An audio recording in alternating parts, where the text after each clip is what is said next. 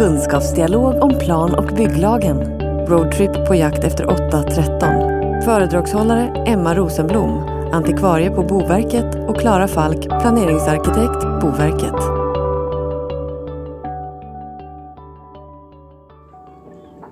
Ja, men då ska vi se. Om du fortsätter lite fram här. Ja, ska vi se. Jag kör, jag tror jag vänder och kör vänster fram och vänder. Ja. Bara in där. Oj, där kommer några som går på gatan. Ja kommer upp. Men om vi tar och stannar här borta. För det var det här jag tänkte med. Här borta, rakt fram här. Här har vi ett gammalt hus. Ja men nu har vi parkerat här. Här har vi flera stycken gamla hus som man ändå någonstans uppfattar är någon form av kulturmiljö. Men vad är det liksom som gör att det här är någonting av värde?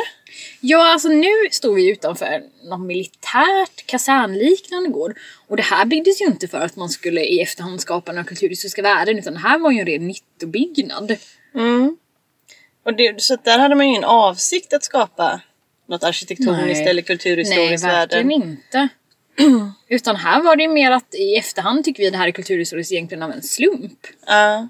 och det är egentligen är väl ganska många av våra de, eller många av de typerna av miljöer som vi idag anser är väldigt värdefulla som har kommit till, inte genom en väldigt hårt reglerad planering. Nej, utan mer kanske det att de miljöer man glömde bort i sin iver att planera eller att riva, det var mer kanske de som vi idag uppskattar för sin kringelikrokiga vägar eller mixade blandningar av byggnader och sådana saker.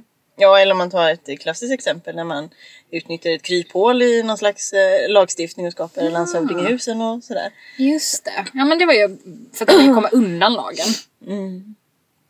Ja. Ja men så är det ju. Alltså kryphålen det är ju det som skapar de här värdena man inte kan förutse. Inte bara men vi skapar en del värden man inte kan förutse. Definitivt. Men sen fanns det ju andra människor som var inblandade i att det blev kulturmiljöer. Alltså det kan, många byggnader är ju sådana som är arkitektritare. Där fanns det ju definitivt en tanke att det skulle vara vackert eller berätta en historia på något sätt. Det kan ju vara att det var ett väldigt skickligare byggare, snickare. eller att den som var byggherre eller den som beställde byggnaden hade liksom nya idéer och ville testa någonting nytt som de hade sett. Ehm, Men det, det vi vill egentligen vill poängtera är väl att det är bara i efterhand man kan veta eh, att det här att det, att det är ett värdefullt område. Ja och att det kan hända både genom att man reglerar i plan du är planarkitekt, man reglerar för att bevara vissa ärenden eller kanske skapa nya. Eller att det är en slump. Mm. Det kanske inte finns ett rätt sätt alltid. Nej, och just det här i efterhand, det är olika i efterhand. Ibland i vissa perioder tyckte man att det gammalt inte alls var något värdefullt. Idag kanske vi ser att det som vi då rev jättemycket var egentligen värdefullt och sånt. Det vi skulle vilja ta kvar. Ja, Ja för det är ju så att plan och bygglagen är uppbyggd så att man delar in bebyggelsen i olika kategorier. Någonting kan vara särskilt värdefullt, som det står i 813. Det kan vara en byggnad eller en bebyggelsemiljö, då är det särskilt värdefullt. Då har man ju pratat om i förarbeten att det ska vara ungefär lika värdefullt som ett byggnadsminnen. Sen är byggnadsminnen på nationell nivå, så det kanske är lite annorlunda ändå om man sätter, säger att något är 813 byggnad i en kommun. Eh, Men det är ju det ena särskilt värdefullt. Sen pratar man ju också om värdefull miljö. Det finns ju också som begrepp i plan och Ja, just bygglagen. Men det kommer ju vissa möjligheter också när man kommer fram till att det är värdefull, alltså lite lägre krav än särskilt värdefull. Men det som varken då är särskilt värdefullt eller värdefull i lagens mening skulle man säga att det då är värdelöst, alltså ur kulturhistorisk synpunkt. ja det låter ju lite krasst. Ja, men just plan och bygglagen är ju skillnad liksom på särskilt värdefullt, värdefullt och allt annat liksom. Det gör man ju. Ja. Eh, men sådana här särskilt värdefulla områden då, eh, det är väl det vi brukar kalla för 813 Precis, områden. antingen 813 område eller en 813 byggnad. brukar man På grund av 8 kapitel 13 paragrafen. Yes, det är liksom ett sånt kort ord. Och där finns det ju lite specialregler för vad man får göra i ett sånt område eller på en byggnad. Som, det kan bara vara en enstaka byggnad eller byggnadsverk som anses vara eh, särskilt värdefullt. Precis, där har du ett förbud mot förvanskning och det gäller ju oavsett, oavsett om du ska göra något bygglovspliktigt eller om det är en liksom plansituation eller så. Det förbudet gäller alltid. Men det är det som är lite svårt att veta. När är det ett sånt här särskilt värdefullt? Det är ju det som är lite svårt att veta. Mm. Ja, speciellt som planerare så är det viktigt att veta det när man gör sin plan eller det är viktigt som bygglovhandläggare eller byggnadsinspektör när man får in ett eh, ärende. Eh, inte minst är det ju numera väldigt viktigt att veta om man är i ett sådant område när det gäller en hel del av de bygglovbefriade Ja, åtgärderna. den har ju verkligen, alltså den, var den har alltid varit viktig 813 att de inte förvanskar något. Men nu har den blivit ännu mer viktiga med den här trenden att man tar bort lovplikten på en massa åtgärder. Alltså du får ju bygga de här attefallsåtgärderna till exempel. De får du bygga utan eh, något bygglov. Utan du måste göra en anmälan istället. Processen är ungefär likadan men där har man ju faktiskt sagt att om du är i ett 813 område till exempel. Då kräver åtgärderna bygglov. Alltså du, de är inte bygglovsbefriade längre.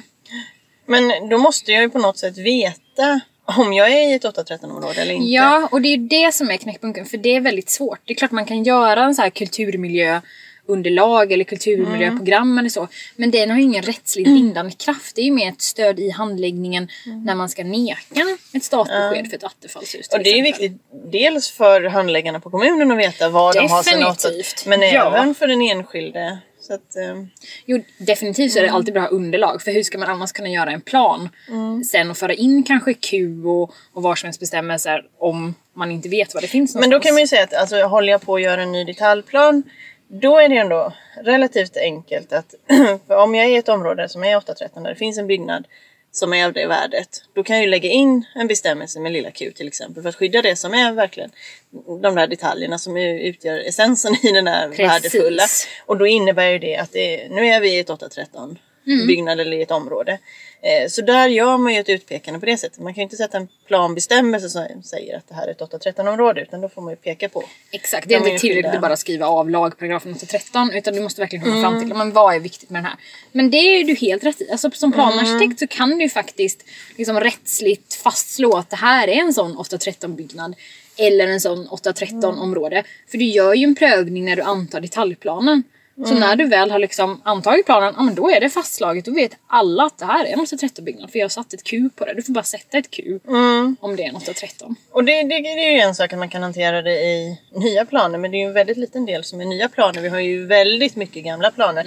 Eh, och även massa utanför planlagt också. Ja. Och då det, blir det ju hela tiden bedömning i det enskilda fallet om det här är Ja och då kommer ju nästan prövningen efter. Oftast så startar det med att man vill göra en åtgärd. Att man vill bygga till eller man vill förändra eller något på sätt. Och då får byggnadsnämnden ta ställning till det där och då.